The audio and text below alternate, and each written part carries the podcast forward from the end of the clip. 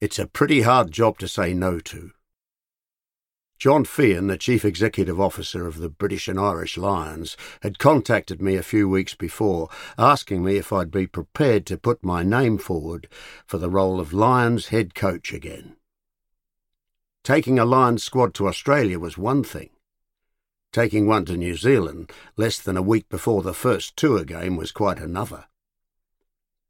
It had already been described as mission impossible.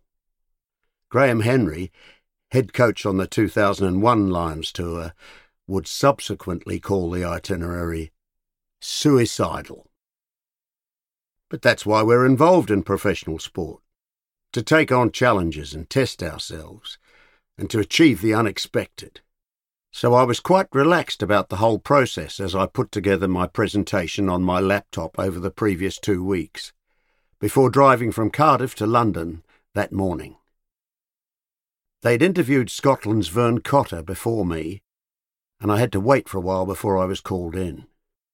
It was between Vern and myself, as Ireland's Joe Schmidt had decided not to put his name forward. In a small meeting room, I was interviewed by John, Tom Grace, the Lions chairman, Gareth Davies, a Lions board member, Charlie McEwen, the chief operating officer, and Gerard Carmody, their Director of Operations.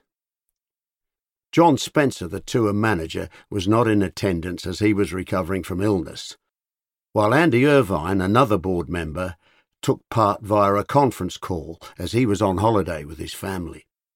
The screams of his grandchildren enjoying their break made for an unusual backdrop to the interview.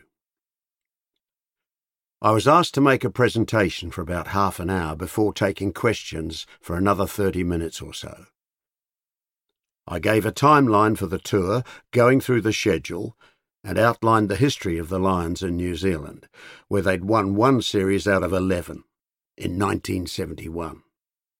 I spoke about the ethos and culture of the Lions, bringing four nations together, that you have to do it a little differently given its history and values.